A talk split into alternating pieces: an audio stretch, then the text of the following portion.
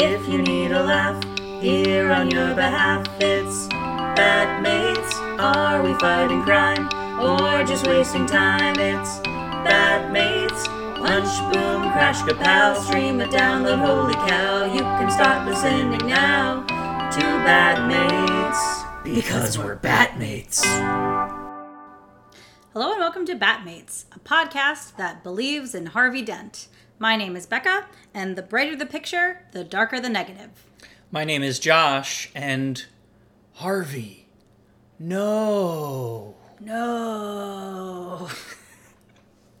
Maybe our favorite line ever from Batman the Animated Series. Yeah, I mean it's right up there with "I am the night." I am vengeance. I am the night. Yeah. Harvey. No. It's beautiful. Look it up on YouTube if you haven't seen it. Just search YouTube Harvey No. and it'll come up. It's great. We're doing Two Faces episode. Yeah, Two Face. This is a Batman podcast all about villains, and we are an engaged couple, and we like Batman, and we like his villains. Uh, so we focus mostly on Silver Age villains and their Silver Age appearances, and this time we found a loophole. You didn't think we could do it, but we did. Does Two Face appear in the Silver Age? No, but we did find a comic that has Two Face in it, kind of. So you'll see. Mm-hmm. Um, so we're gonna actually start out this week's episode with our new segment called Squad Goals. Bwah, bwah, bwah, bwah. Preparing us. Do you want me to get like a clip of an air horn that we can play over this? We could. Maybe we'll edit that in post. Okay. Okay. Here, we'll put it here. Okay. Squad goals. Uh, so this is a segment that is preparing us and our listeners for the upcoming Suicide Squad movie, which has a whole bunch of villains that no one has ever heard of, except for James Gunn himself. uh, Today's is Weasel. So we have uh, Weasel is a firestorm villain. ooh, So uh, he first appeared in The Fury of Firestorm number 35 in 1985. He is a lonely college student at Stanford who gets the nickname Weasel from his fellow classmates. He becomes a professor at a university with a few of his former Stanford classmates.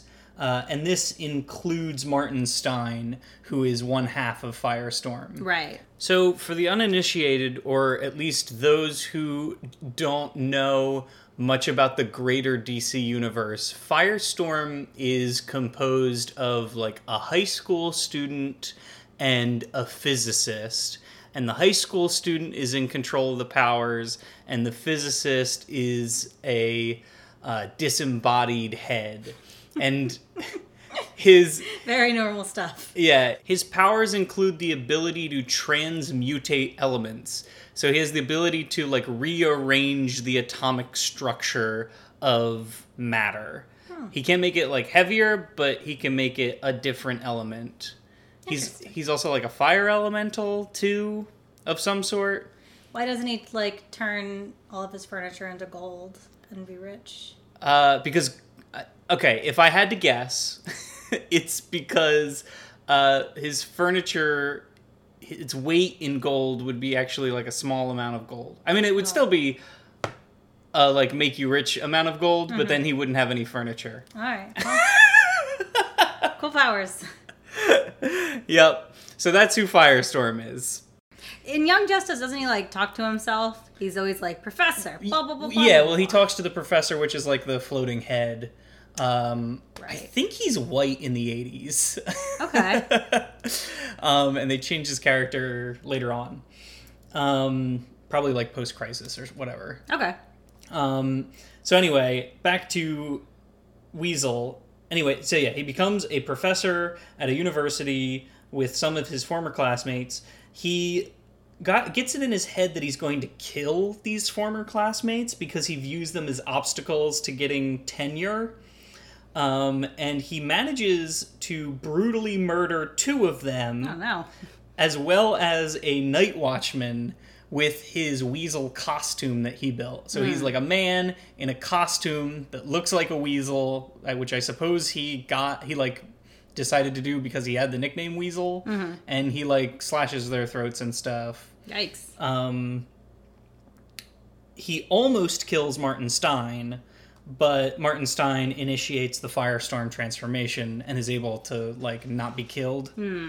Um, he's eventually caught and unmasked and sent to jail. Okay.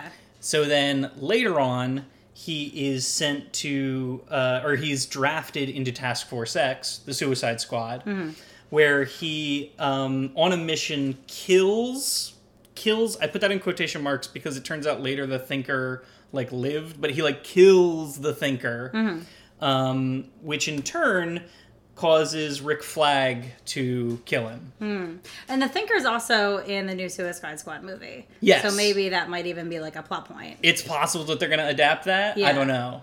Um, yeah, because I think uh, Rick Flag like takes the Thinker's thinking cap, but his latent psychic energy of when he got killed is still there, so he uses that grief and like needs to kill the Weasel.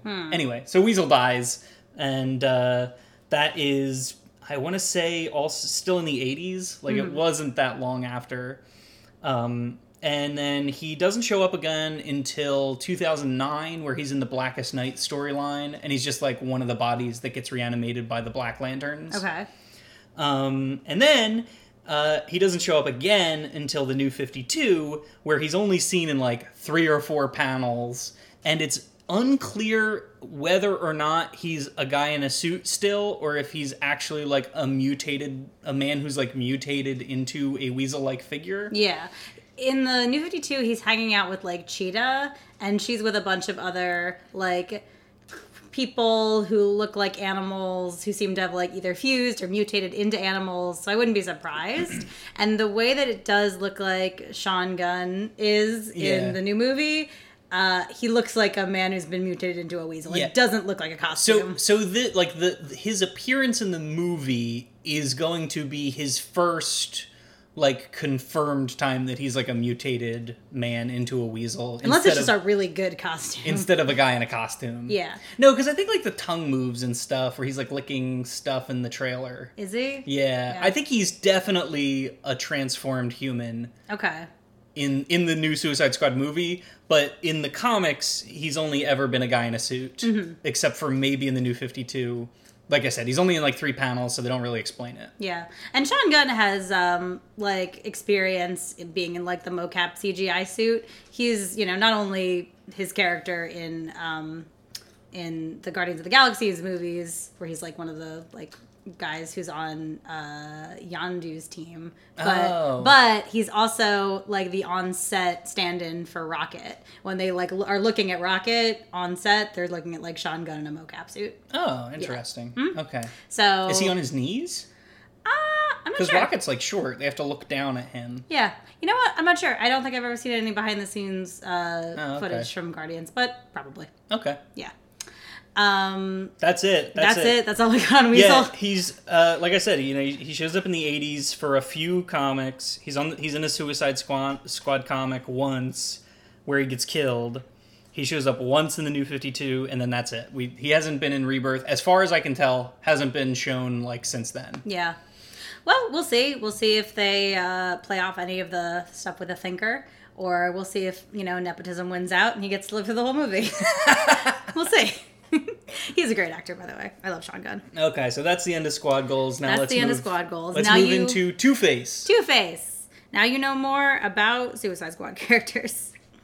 Um, all right, so we're gonna start with Rogue Roundup um, because Harvey's backstory is pretty dense, and also because like he's part of this comic, but he doesn't show up a whole lot for you to like really get to know much about him. Unlike other villains we've done, this isn't like his first appearance in the comics, so Mm-hmm. it's not. It doesn't like explain his backstory in this comic or anything. It does a little bit. It and we'll get does. into It that. does. Yeah. Yeah. So I didn't talk too much about that. I mostly talked about um, his history and his uh, They explain his gimmick in the comic. yeah this is more about his history and his like important um like storylines uh, so i'm going to start by talking a little bit about harvey's psychology so uh, in batman the animated series harvey's psychologist a woman named dr bm crust explains that he suffers from what we would today call dissociative identity disorder uh, formerly also known as multiple personality disorder Uh, patients with DID, as it's called, will switch between two or more distinct personalities, usually when triggered by something. The root of a patient's DID will often trace back to a trauma where the patient did not want to be present experiencing those emotions. So, in order to protect themselves from the intense emotion, the patient creates a separate persona outside of themselves who instead experiences those intense emotions. For Harvey, this is his anger. As a child, he experienced anger so intense that he felt guilty and created this dissociative identity that he calls Big Bad Harv, who experiences the anger for him. Harvey carried this identity into his adulthood, and when he is triggered by his own anger, this more intense, violent identity emerges. As with patients in the real world, when Harvey takes control again, he has no memory of the actions of his second personality. Hmm. And in my opinion, Batman the Animated Series does a really excellent job explaining the real life roots of dissociative identity disorder. Um, things get a little more comic booky after Harvey's accident, as they tend to do, but I, I rewatched uh, that episode just to kind of refamiliarize myself with that particular backstory, and I really love the scene where uh, the, his psychologist kind of explains to him like why he's feeling this way, and you know she kind of talks to him about all you need to do is accept that anger is a natural part of your life and you can you know work to get rid of this dissociative persona who is you know controlling you and making you act this way that you don't want to. Yeah. Uh, so about you know the whole having two faces thing. Um, most origins have harvey's disfigurement be at the hands of mobster sal maroni throwing acid in his face. Um, this is actually referenced in the dark knight in a, an early scene where harvey's just like being a lawyer with him and rachel. He's uh, cross-examining this guy on the stand and he has like a signed affidavit from the guy saying that sal maroni is the new head of the falcone crime family. And he starts to cross-examine the guy and he's like you know going back and forth with sal maroni and you think that maybe he's going to get acid thrown in his face or something like that. But then the guy who's cross-examining you know pulls a gun on him which don't know how he got that in a courtroom but whatever.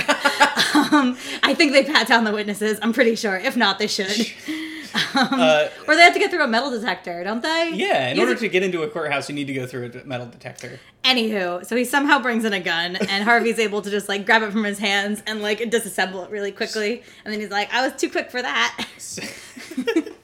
Security in Chicago Gotham is very low. yeah, no, not at all. I mean, Bruce gets in with a gun in uh in the first movie. He's Oh, does about he to, really? Yeah, he's about to kill. I think it's Falcone. It's either Falcone or Joe Chill. I need to rewatch that movie. Oh, okay. Yeah, he has like a gun and he's about to kill. He's about to kill somebody, and then Rachel's like, "Bruce, what are you doing?" And he's like, "Oh, I was gonna commit murder."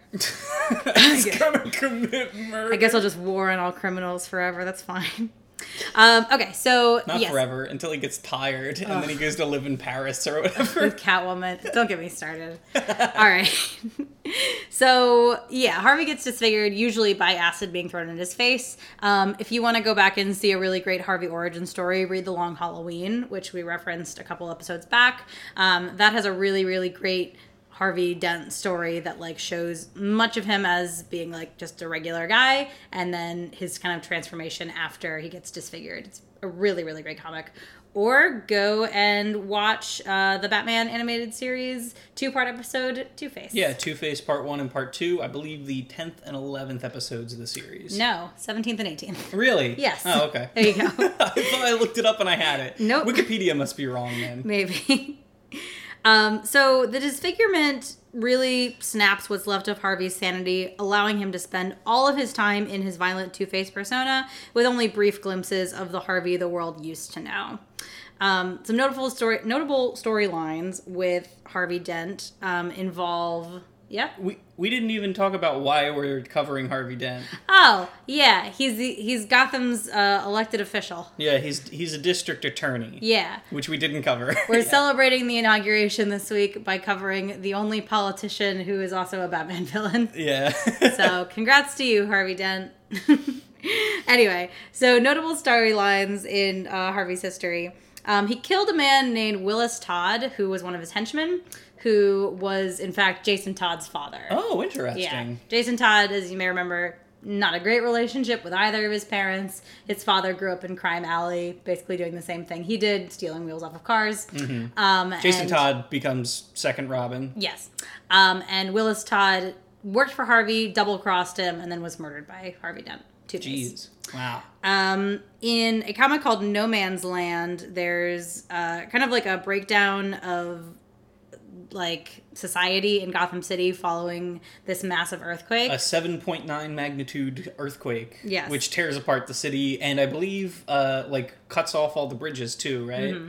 So there's no aid in and out and uh, I think it's like the president or, or maybe it's the, like the mayor of Gotham or something is like, no, don't help them. It's like a lawless city anyway. Yeah. it's like a political move. So in No Man's Land, Two Face kidnaps uh, Commissioner James Gordon and puts him on trial. Gordon actually demands to have Harvey Dent be his defense attorney, while Two Face plays the role of his prosecutor. Oh, wow. So in this comic, Dent cross examines Two Face himself, um, and he actually ends up winning the case for Gordon. Gordon gets acquitted. So there you have it. Harvey Dent is a better lawyer than Two Face. Oh, of course he is. Um, also in No Man's Land, Two Face gets into a really interesting dynamic with Renee Montoya. Um, she kind of sees the humanity still left in him and he ends up falling in love with her. However, she rebuffs him and he then not only outs her as a lesbian, but also frames her for murder. Jeez. Both really bad things to do to a person, but both at the same time, you shouldn't. Your, your bringing up of Renee Montoya reminds me that I have to issue a correction oh, sure. Uh, About Harvey Bullock. About uh, yeah, yeah, yeah. So last episode we were talking about Renee Montoya and Harvey Bullock, um, and Harvey Bullock is a character I said was a character created for the animated series. He was actually a character before that.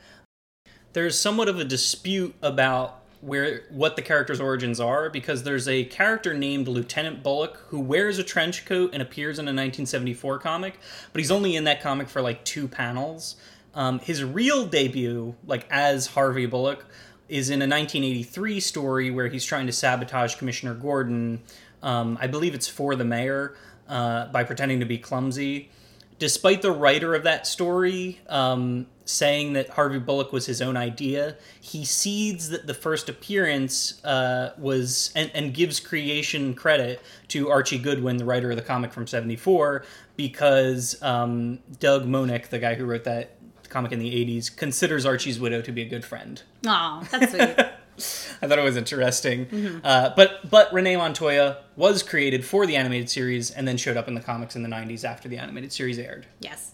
I really hope she continues to show up in the DC like movie universe. Yeah. I really liked her in Birds of Prey. I just love Rosie Perez. I think she's an excellent actress.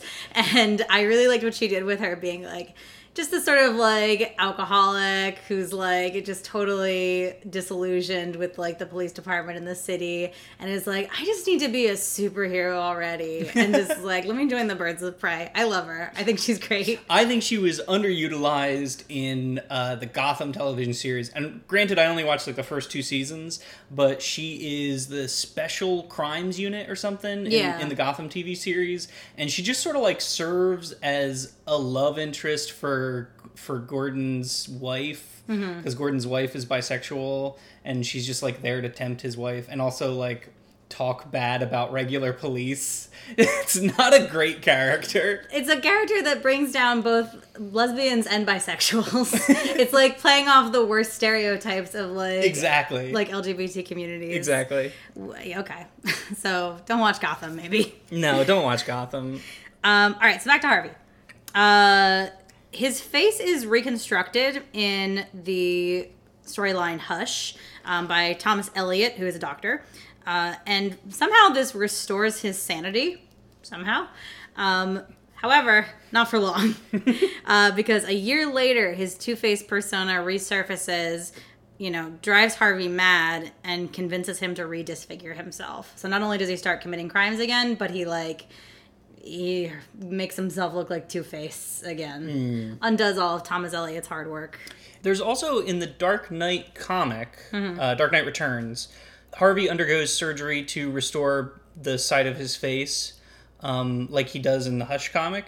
But in the Dark Knight Returns comic, he goes back to doing crimes and he says that both sides of his face match and when you see like it from his perspective he thinks that both sides are scarred now Oh, no. but even though even though he's like actually cured and Mm-hmm. he, he doesn't have the skin condition anymore he he thinks that he's like now all bad Harvey, no. yeah Honestly, I kind of like that better than it happens a couple times throughout the comics where it's like, look, we fixed Harvey, he's good now. Yeah. It, it kind of it, it does a disservice to both like people with mental illnesses and also people with like physical deformities. It's like a physical deformity doesn't make you a bad person, and like well i think in in the dark knight returns comic it's also like well he's gone through his psychiatric care Yeah. and part of that was we reconstructed his face it's just a weird it's a weird take. Honestly, it has it leaves a bad taste in my mouth. yeah But yeah. I, I like the way, like with everything in The Dark Knight Returns, I like the way they do it. yeah Uh, cool. So uh, Harvey is seen a couple of times in the movies. Um, he does appear in Batman 89, and he is played by Billy Dee Williams. However, when Two Face does eventually become a character in that series of movies in Batman Forever, right? Yep. He's not played by Billy Dee Williams, which is really sad because Billy Dee Williams initially wanted to play Harvey Dent because he wanted to play Two Face. yeah yeah He does, however, get his comeuppance later because he voices uh, Two Face in the Batman Lego movie. Mm-hmm. So, good job, Billy Dee Williams. We're happy for you. Um, it also kind of like it really sucks that they took a job away from like a black actor to Yeah. give it to to, to another guy to Tommy a white Lee guy. Jones. Yeah, Tommy Lee Jones. Wow. And that movie does isn't that good. yeah, no. Well, I was gonna ask, what are your thoughts on Batman Forever? You you probably have it more in your mind than I do. Yeah, so I I tried to watch it like last year at some point. I tried to watch it and I got maybe like a half hour in and Mm-hmm. I was like, I'm not watching this. This is dumb. I like I stopped watching it, which is like before Two Face even shows up on screen. I Oh, think good. it's it's all Jim Carrey being a nut job like he always is. I gotcha. well, all right. And then, of course, we have. I just the, I can't oh, believe that they like replaced Keaton and they they took away. I mean, they took away everything that that made the movies before that good. Yeah, I don't like Schumacher. Yeah. I really dislike Schumacher. me too. Well, Okay. he's dead now, so there you go. Okay. Okay. And then in uh, The Dark Knight, the 2008 movie, he's played by Aaron Eckhart, who is a wonderful actor, um, who plays both Harvey Dent and then later Two Face in the same movie. Wouldn't it be funny if they recast him like halfway through the movie? Like, now he's played by Billy Dee Williams. Harvey, you look different. I know, my face is all scarred up. Yeah, that too.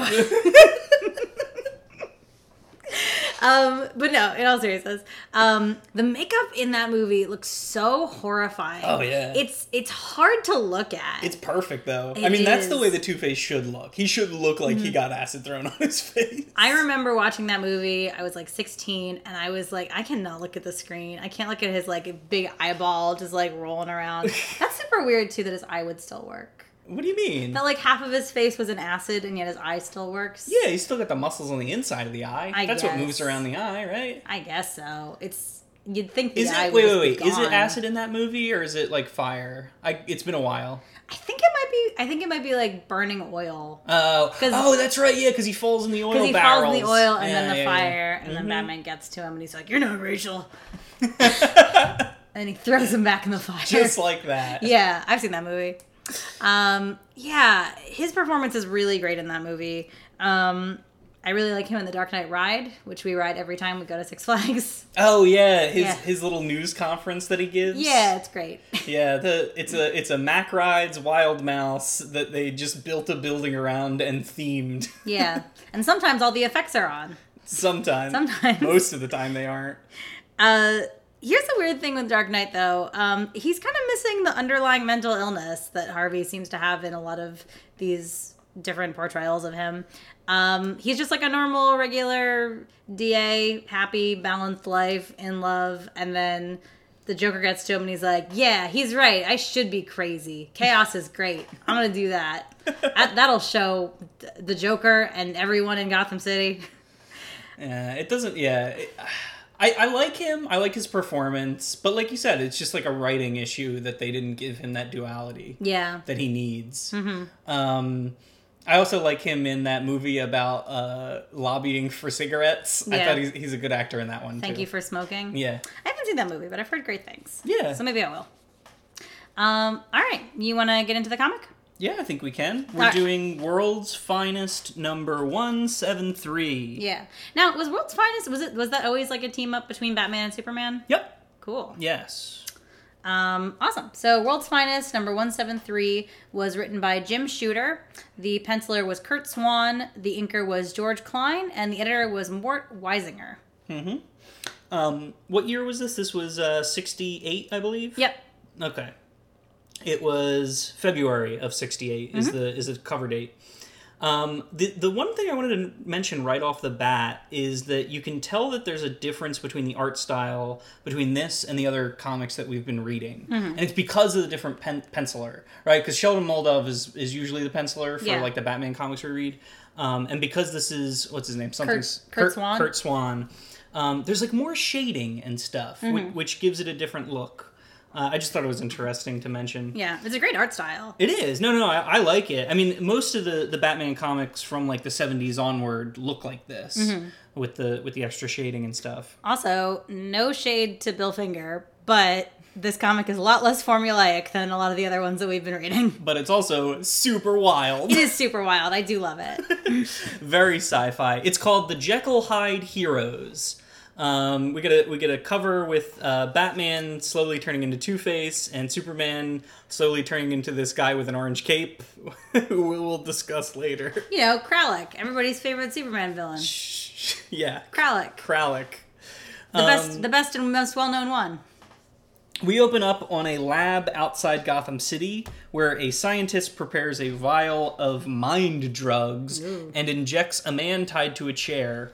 Um, I, I, there's a good line from this where the scientist says, He's screaming! Excellent! This is a way darker opening than like any other Silver Age comic that we've gone through so far. This is towards the end of the Silver Age, so they're Yeah. starting to get a little laxer with the comic book code. Yeah. Um, this is also uh, four years after the art style change. What what what most people call the art style change, where the editors changed. So like in '64, the editors changed, and they were like, "We got to do like less goofy comics," even though this is still like crazy. Mm-hmm. It's very goofy. Um, yeah. So he's he's delivering like a, a fear toxin almost, right? He gives this guy like a syringe full of something that makes him terrified. Um, and a- after he he's done this, Batman and Superman suddenly burst through the wall, stopping the experiment. And the comic, the panel before that, um, he pulls out something all good scientists should have a gun. I mean, he knows what he's doing is illegal. I guess so. I was like, he's like, someone's coming. Because at first I saw that and I was like, oh, what is that? One of those like syringes that like is kind of shaped like a gun. I was like, nope, that's a gun. It's just a regular real gun. Batman knocks the gun out of his hand with a batarang and uh, directs Superman to take the, the man who is strapped to the chair to the hospital. Superman has this line where he says, well, the, the scientist says, You're ruining my research. These were experiments to benefit science. And Superman says, Research without conscience is treason to science. And I wonder if Superman is against animal testing. Because, I mean, he's not of this earth. He's not a human. Does he think, is he just against human testing? Uh, I, I think it's more about the e- ethicalness of it. Yeah, well, where does he draw the line? Who knows? I want to know. He's probably. I mean, he's he's a farm boy from Kansas. He probably hasn't given it that much thought. Yeah. he's probably. Well, who know? Do we really know what kind of farm the Kents have? Oh, Is it a nice dairy farm or did they? th- they're not a dairy farm. They grow corn, don't they? Oh, okay. Like he he grew up next to cornfields. Yeah. As far as I can tell, they don't have any livestock. Okay. The Kents. Okay, good. I didn't want to get into that. Um, Batman and Superman chide this man uh, whose name is Doctor Aaron. Um, and Superman flies victim away. Batman tells the doctor he'll be in jail, but the doctor has like a thought bubble. He doesn't think so. He thinks he'll break free, which apparently he does, which we'll see later. Um, fast forward to a few days later.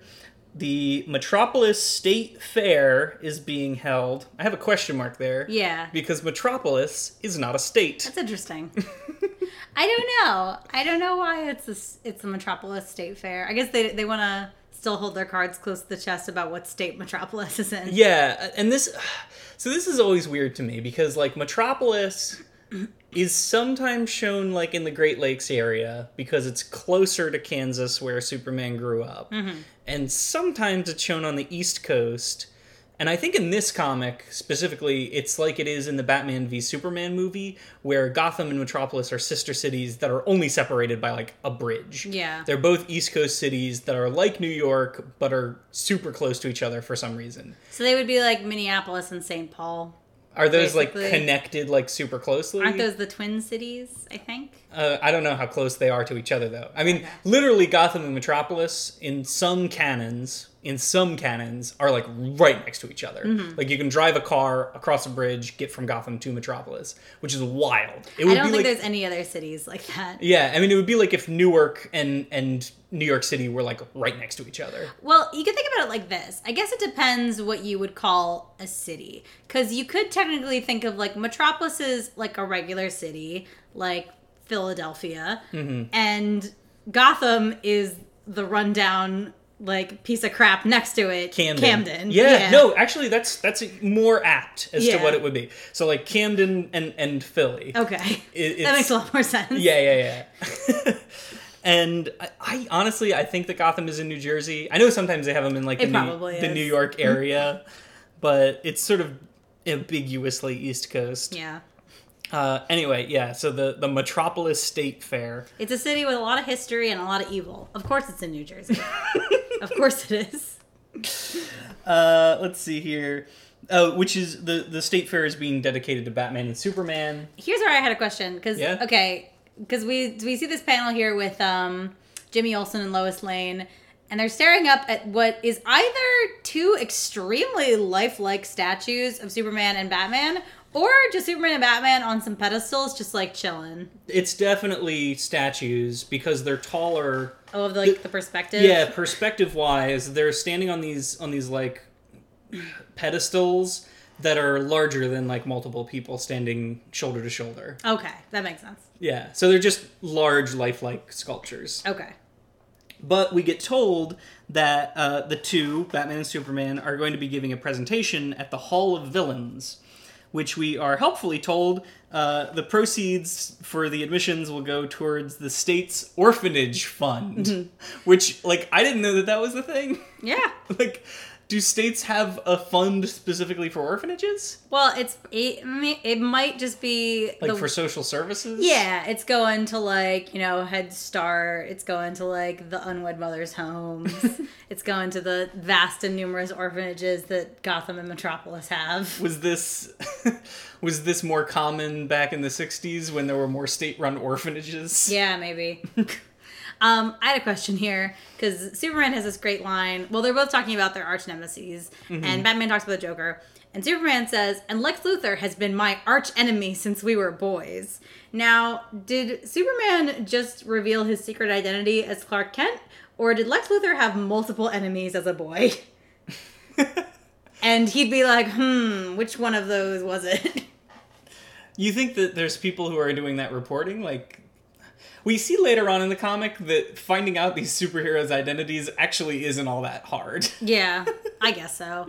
I it, it's just weird to me though that he would tell a random crowd of people like, "Yeah, just look into Lex's backstory and you'll see my real identity. We've been fighting for decades." He is in the what is that Smallville television show as like a Yeah. teenager. They're they're not friendly in high school. No, and also Lex is bald Mhm. in high school. Mhm. Whatever. Skin condition. Yeah, sure. Alopecia. Uh, we also get to mention a parasite here. Uh, there's also uh, let's see, Catwoman. I don't know who that green guy on the right is. J'onn J'onzz. yeah, uh, I don't think it's Martian Manhunter though, because he's a good- he's a good guy. Yeah, he is. This is the Hall of Villains. Okay. Anyway, there's giving this presentation, and a very suspicious looking man asks which of the two's villains they fear the most. Um, Batman answers that Two Face because the coin flips that he uses to decide his crimes make him unpredictable. And Superman answers Kralik the Conqueror because he almost matches Superman in power and almost defeated the Man of Tomorrow in a fight.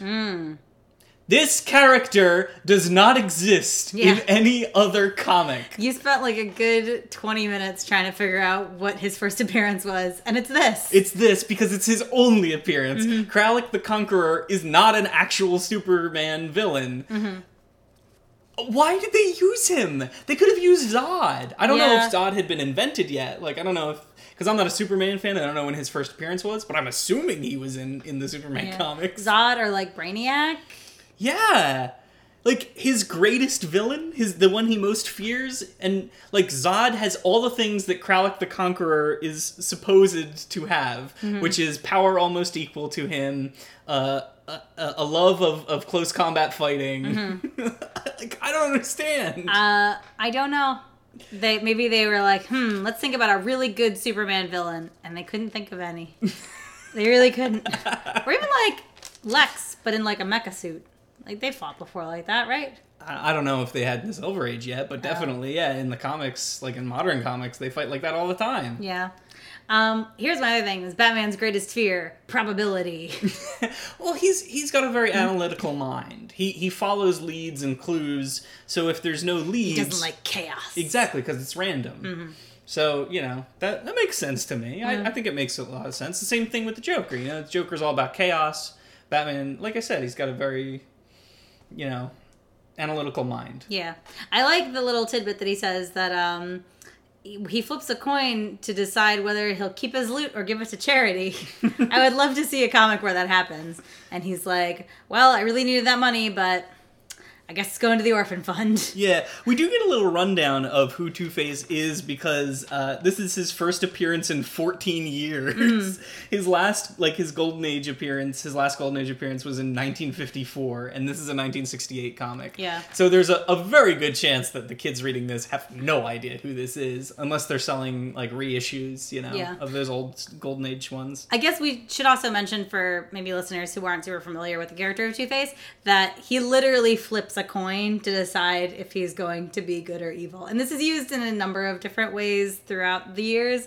In this comic, uh, he's talking about how, like, you know, he'll decide whether to be good if it lands on, like, the unscarred side, or he'll decide to be evil if it lands on a scarred side. Yeah. Um, and then in some. this happens in the movies and, and in, in the animated series. He's Yeah. got a, and, and the, the interesting thing about his coin is that it's a two-headed coin. It's like a he gimmick. makes his own luck. Exactly, it's a gimmick coin, but the difference is that like the the one side of it is scratched up, so you can tell which side is which. Mm-hmm. Um, I think in some cases the, the- he has the coin on him when he gets turned in, like when he gets the acid thrown on him. Yeah. and the acid is the thing that scars the coin. Yeah. and then sometimes He it's just, just, like, like, scratches it he up scratches himself. it up himself. Yeah, Yeah. it depends.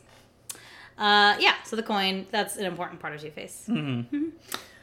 So uh, Oh, and he always commits crimes. He's also obsessed with the number two. So he often robs Gotham's second national bank or any other place with like a two in the name. I was just reading a comic how come you yesterday. didn't go over this in Rogue I don't know, I forgot. Because it's the least interesting about Two Face. You forgot. It's the least interesting about Two Face is that he's obsessed with the number two. It's a huge part of his character. that he like I, I there was a comic I was just reading from Rebirth where Batman's trying to figure out where Two Face is, and he's basically like, I just, I just like, I'm keeping a watch on pretty much every address in Gotham that's got a two in front of it. he's just like given up. Oh, it's actually it's not Bruce though; it's Thomas Wayne, who's much lazier and a worse Oh, Batman uh-huh. than his son. Ah, interesting. Interesting. Uh, okay, so this mysterious man who asks them who their their two f- most feared villains are, he leaves. Uh, somebody makes a comment of like, "Why is he leaving so fast?" Um, Someone, Jimmy Olsen. Oh, I didn't realize. Yeah, it's Jimmy. Okay. Uh, then Batman and Ro- uh, Bat- sorry, Batman and, and Superman do a product endorsement for Bat Cola and Super Cola. I really wonder if Bat cola tastes better than Riddler's brew. Yeah. Yep. Do you think that you would rather put uh, Bat Cola or Riddler's Brew in your In flavor, flavor hole. I think I would rather put super cola in my flavor hole, Yeah. honestly. Do you think they taste differently, or do you think it's like the same Yes. cola with just different different labels? Super cola is obviously cherry flavored. You can tell just by looking at it. What? Because it has a red label. Well, it's red. The whole thing is red. The whole thing is red. I mean, cola itself is red. Eh, no. What do you cola, mean? Eh? Cola's brown. What do you mean? Eh? Not if you look at it under the right light. I guess not. Uh, I bet Bat Cola is blueberry flavored and Super Cola is cherry blueberry flavored. flavored? Yeah, blueberry flavored. Why blueberries? Because it's because it's blue. Hmm. You know what? It's bat flavored. It tastes like bats. I was gonna say, yeah, it tastes like a, a cave. Yeah. It tastes like It musk. tastes like damp mag. What do they call them? Stalactites? Yeah, stalagmites. it tastes like that, and then Super Cola tastes like kryptonite. so put that in your flavor hole Hmm. and drink it. Uh, they do like a they do like a, a photo op where Batman and Superman take a swig of this stuff, and then the heroes rush off very quickly. Yep. I love this. do you want to do you want to say your piece? No, because it comes up later. Okay. They just both have. They both say they have urgent business, and they run away as fast as they can. Like before the photo shoot is over, before they even can say goodbye. yeah. Uh, Superman flies off to the Fortress of Solitude, and he puts on Kralik's replica's clothes. He has like a wax figure of Kralik that he takes the clothes off of. Okay. Um, Superman commissioned who to make these figures, Madame Tussauds. and why? to remember them by. And why in the next panel, when he's undressed, it is it wearing underwear? That's true. A wax figure doesn't need underwear. No. Very strange. Life-size dolls that Superman plays with. It's very strange. Um, yeah, and then so he puts on this this these clothes of, of Kralik.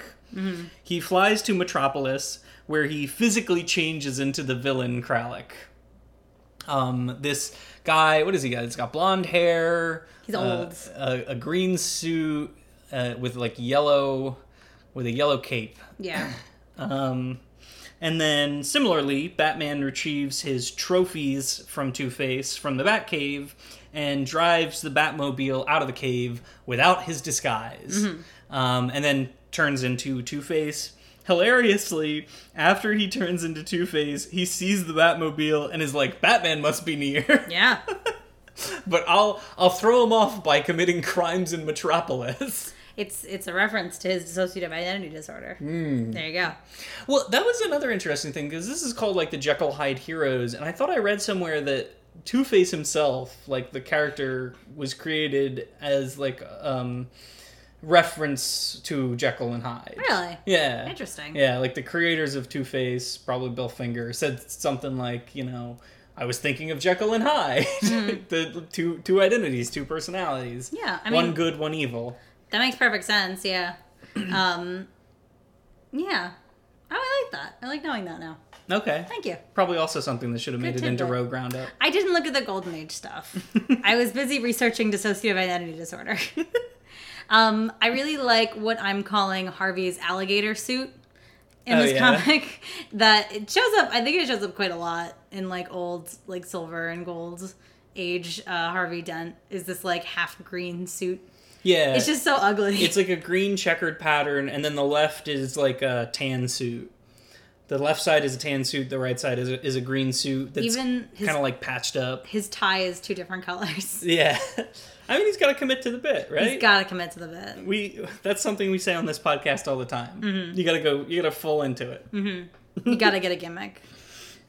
He also mentions Two Face mentions the crime. What was it called? The crime syndicate, the intercrime. Sorry, Yeah. intercrime, which is not one of the multiple crime syndicates that appears in DC universe.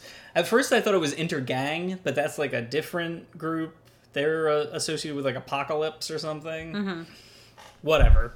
Don't talk about that. I'll fall asleep. Okay. uh, then we, we do like a meanwhile, uh, the Dr. Aaron, who apparently has gotten out of jail. We don't see how or why. No jail can hold him. Okay. He's a super genius villain. Uh, he, He gloats, just walked out. He gloats and gives like a sci-fi mumbo jumbo explanation uh, that the psych distorter chemicals and hyper hormones are working. Hmm. That he slipped into the cola that they drank. so he was like behind the scenes, bottled that cola after he slipped them in. Yeah. He had to get past security. There's a lot of like not explaining of how things went down here. Yeah. You got to kind of fill in the blanks yourself. Um, and then we do another like Flash to Kralik, Super, Superman as Kralik. um, toppling a building and asking for a challenge with Superman, and then Two Faced, who was able to put together hired help and procure a tank quite quickly. He's got connections. uh, is robbing the Second Street Jewelers with a double walled vault with a two barreled tank. He's ready. He's ready to get that two million dollars. Uh, and then we have uh, a very sweaty police officer on the payphone, which explains to his chief of police the situation, saying that the National Guard won't be enough to stop the, the, the two, uh, and that they'll they likely even need the army to slow them down. Did you have anything to say? Anything else to say about these these panels? no, not really. Okay. Uh, Two Face then moves on to the Second National Bank of Metropolis after consulting the coin, uh, which comes up face scarred face up. Uh, he plans to blast through the wall, uh, which he doesn't need to do because Kralik bursts through, threatening Two Face, and the two get into uh, you know an exchange of words. The rear of the tank opens up revealing that there's a giant unbreakable in quotes unbreakable rocket powered fist which grabs Kralik and flies into the sky. I gotta say, I don't feel like the real Two Face would be so fearless. I feel like Batman makes a better Two Face than Harvey Dent. Yeah, you think he's got more uh Got more gusto. yeah. Yeah. He's ready to fight. He's like, Which- oh, you think you, you have the powers of Superman? I will literally defeat you. This yeah, he he says that this fist was also created by like the scientists at Intercrime to be able to capture Superman. Um The, the fist doesn't work though because after it gets into the sky, Kralik bursts it open, breaks free, uh, but then immediately flies away. And Two Face also leaves in a hurry, which leaves the uh, like stunned denizens of Metropolis being like, "Why did they leave so quickly? I don't know. I, I guess like uh, I, I guess we should just be glad that they're gone." Yeah. Um, I love it, but I also love that nobody's like, damn, that was weird. Where was Superman? Isn't he usually around? Well, that's not true because we do see later on with this this reporter Oh, yeah, yeah. Um, yeah. So after they change back, uh, Superman and Batman, the the two revisit Metropolis and witness the aftermath of their rampages. And there's a there's a news reporter there who's talking about like the the amount of damage that was done, but he editorializes a little bit in his newscast. Uh, he, he says that uh, the world's finest were hiding from their greatest feared villains because like they have him on camera, I guess, saying like you know Two Face is my greatest feared, Kralik is my greatest feared villain, and then and then like these two show up, and then Batman and Superman are nowhere to be seen. So he's like, "Mm, must they must have been hiding? Yeah. they must have been too scared. Where were you? Too scared to face Two Face. Fake news. Fake news, sad. Editorializing, ridiculous. I can't believe the news media would smear them like this. So cr- so unfair. unfair. Uh, yeah, and then we get a flash to Dr. Aaron again, who's again gloating. Um, the two heroes meet in the Batcave, where over coffee they explain the situation that happened to Robin. Robin wasn't present because he was on a mission with the Titans, and uh, confirms Batman confirms to Robin that Harvey Dent is still in jail. So they're like not sure how this could happen because Harvey Dent was locked up the whole time. And then all in one panel, there's one panel here where Robin basically figures out what's happening. Uh, Batman talks about how good Alfred's coffee is, and Superman flies away. The two both rush off, as they did in the last scene, uh huh. As though they have some urgent bathroom business. Yeah, like And I just really love that. loose bowels. And Robin's like, Superman's leaving, do something, Batman. And he says, No, I have to leave too. I have to leave too. After drinking coffee. And you know what? I relate. Mm-hmm. yeah, I get the same way with too much coffee. Yeah. You gotta you gotta go turn into your nemesis. You gotta you gotta take care of business. Yeah. Yeah. Okay, I I love what happens next. Yeah. So Robin like follows Batman because he's like, I can't follow Superman. He follows Batman. He witnesses Batman changing into Two Face's costume and tails him. However, he is quickly apprehended by Dr. Aaron via a blow to the head with a with a billy club or like that little club that you use to kill fish. Mm-hmm. um, and also during this panel, uh, Dr. Aaron explains that he was able to like spike the Batcave's water because he spent a lot of resources trying to figure out where the Batcave was. Yeah. Which he successfully did somehow. So now he knows their secret identities. Exactly. He knows their secret identities. He knows where the Batcave is. Again, not shown how he did this, how he figured it out. He's a genius. What sort of what sort of resources he had to expend? Calm down. He's a genius. okay. Uh, yeah. So Kralik then, well, Superman changed into Kralik. Kralik begins fighting Two Face again. Mm-hmm. This time in Gotham City. Um, Except it wasn't really Two Face. Yeah, yeah, yeah. So, okay. Two Face has these twin barreled antimatter guns. Kralik throws Two Face off balance by pounding the ground, but actually, the Crow- the, the Two Face that Kralik has thrown off off balance and punched is a, his robot double. it's a robot. you didn't think he had a robot double, but he did. Just How did Batman Two Face get access to Two Face's robot double? When he called the henchman, he was like, "Hey," and they were like, "Oh, hey, boss, yeah, we're down for another round of mayhem in Gotham City. Uh, you want us to bring your robot double?" And he's like, "Oh, heck yeah, bring that De- boy to the party." Definitely. Hello, yes, Intercrime. I, I imagine it's like uh, I don't know if you've ever watched the Kirby television series. No. Okay, in the Kirby television series, King Dedede has like uh, there's like a a service that supplies him with monsters that he like buys. Okay. I imagine it's like that where Two Face calls up like the head of Intercrime and is like, Mm-hmm. And now he's got all Bruce Wayne's money, so he can do whatever he wants. yeah, he has Bruce Wayne's credit. He's got the back credit card. He's got the back credit card, absolutely. Put that on the back credit card.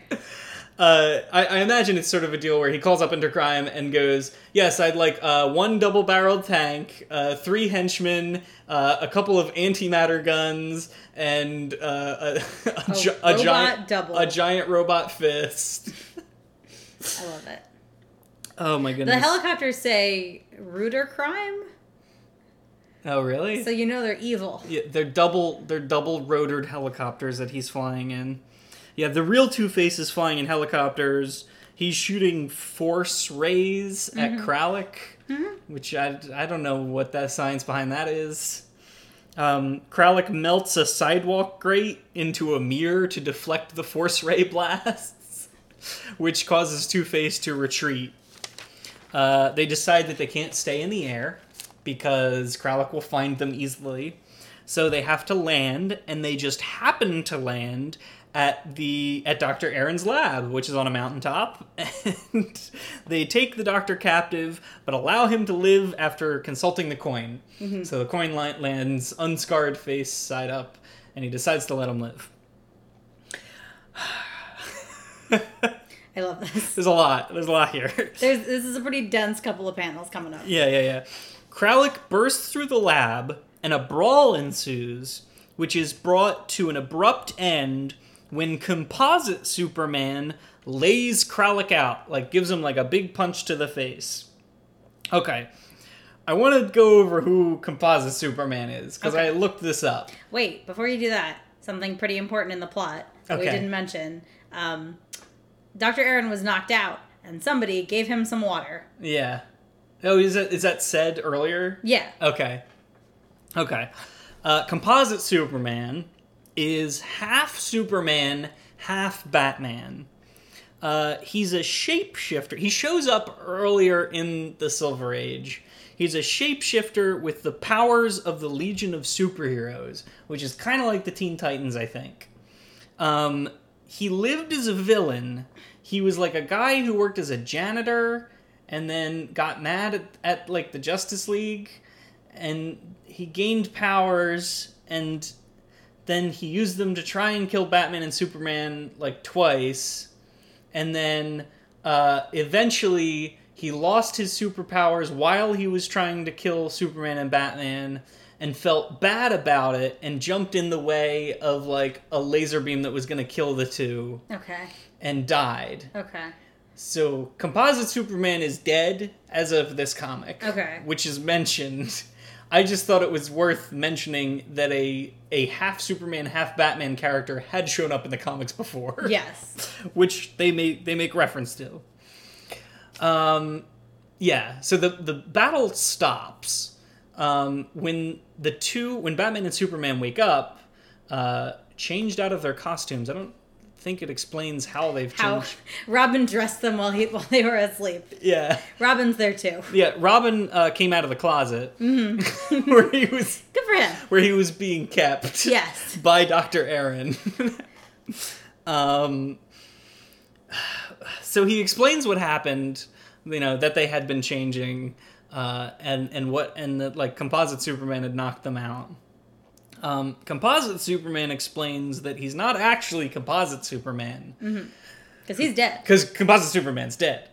He's actually Dr. Aaron, who was revived by the Intergang members with the Jekyll Hyde formula because they thought it was water. They thought they were going to give him water to revive him, but they gave him the Jekyll Hyde formula. Um, he fears both Batman and Superman equally, and that's why he turned into a half Batman, half Superman. Um, he made the costume. He- Oh, yeah. He made the costume out of scraps he found. At super speed. Wait, at super speed? Yeah, he said, I whipped up this costume at super speed using some scrap material. So did he gain Batman and Superman's powers? yeah, From the Jekyll Hyde formula? yeah. That's It's, even. in- it's intense. Is it the? I guess it's the super hormones. Yeah. Oh boy. Okay.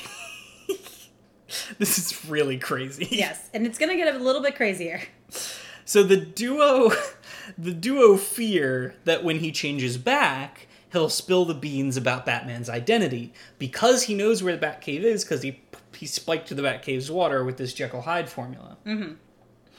But Dr. Aaron says you needn't worry.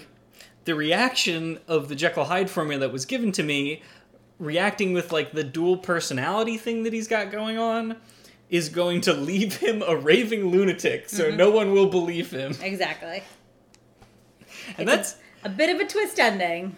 a bit of a downer ending, really. Absolutely. This yeah. guy is going to end up in an insane asylum.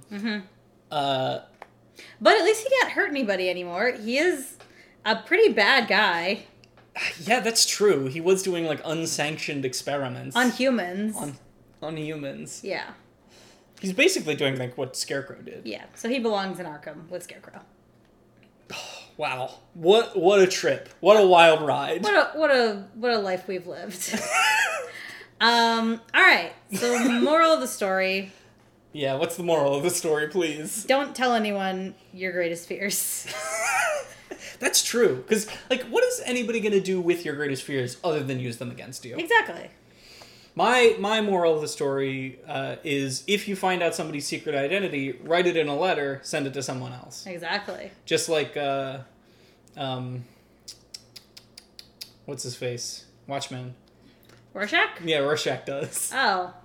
Well, no, because everybody already knows everybody's secret identity by that point. Well, nobody knows that. Nobody knows that Adrian's evil Yeah. until he's like, "Ooh, I'm gonna tell everybody." Although at that point, when he sends his journal off, he doesn't have any concrete proof. He's just like, "I'm pretty sure Adrian's evil." He's like pieced Dan and I are gonna go check. he's he's pieced stuff together. yeah.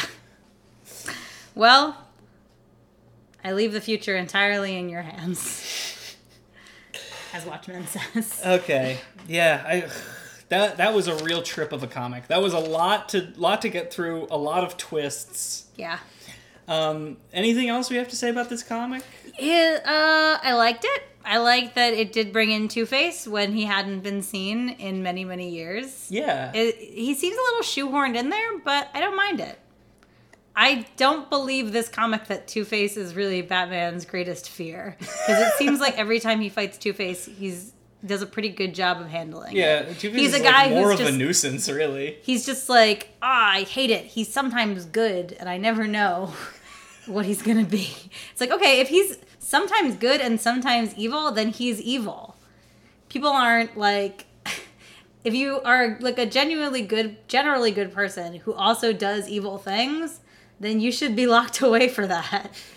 you should be in jail Yeah, I mean, well, you always see or that. a mental institution. you always see that with like the people, like the people who always turn out to be like serial killers or mass murderers. That people are always like, like Ted, "Oh, he was he was such a nice guy. He was so quiet." Yeah. Like, like Ted Bundy. People thought he was like, oh, he's such a great guy, so upstanding. Even his his like judge at his trial was like, listen, I would have loved to be your friend. I am, however, going to sentence you to death. So good on him.